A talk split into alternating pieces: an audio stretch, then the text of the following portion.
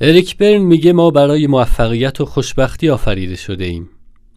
با خودم فکر کردم آیا واقعا من خوشبختم یا حداقل تو مسیر خوشبختی هستم؟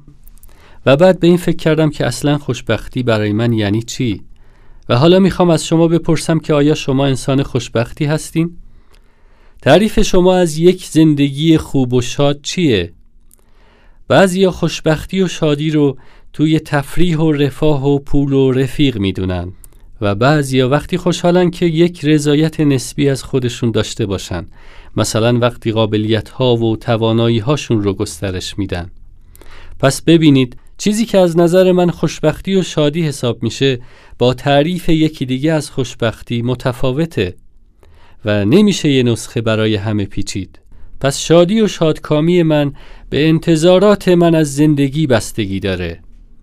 باورهای مثبت و منفی ما نسبت به زندگی به شدت روی شادی و احساس ما به زندگی تأثیر دارن و همین باورهای مثبت و منفی از ما آدمهای خوشبین و بدبینی می‌سازه که دو تا سبک زندگی کاملا متفاوت دارن و احساسشون نسبت به زندگی احساس ارزشمندی و یا بی ارزشی خواهند بود حالا یه سوال جنس آدمهای دوروبر شما چجوریه؟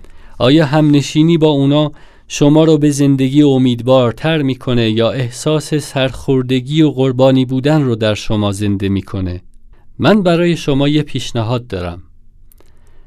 پیشنهاد می‌کنم که در جلسات کارگاه شادمانی و شادکامی ما شرکت کنید و وارد اکیپ های آدم های شاد و خلاق بشید.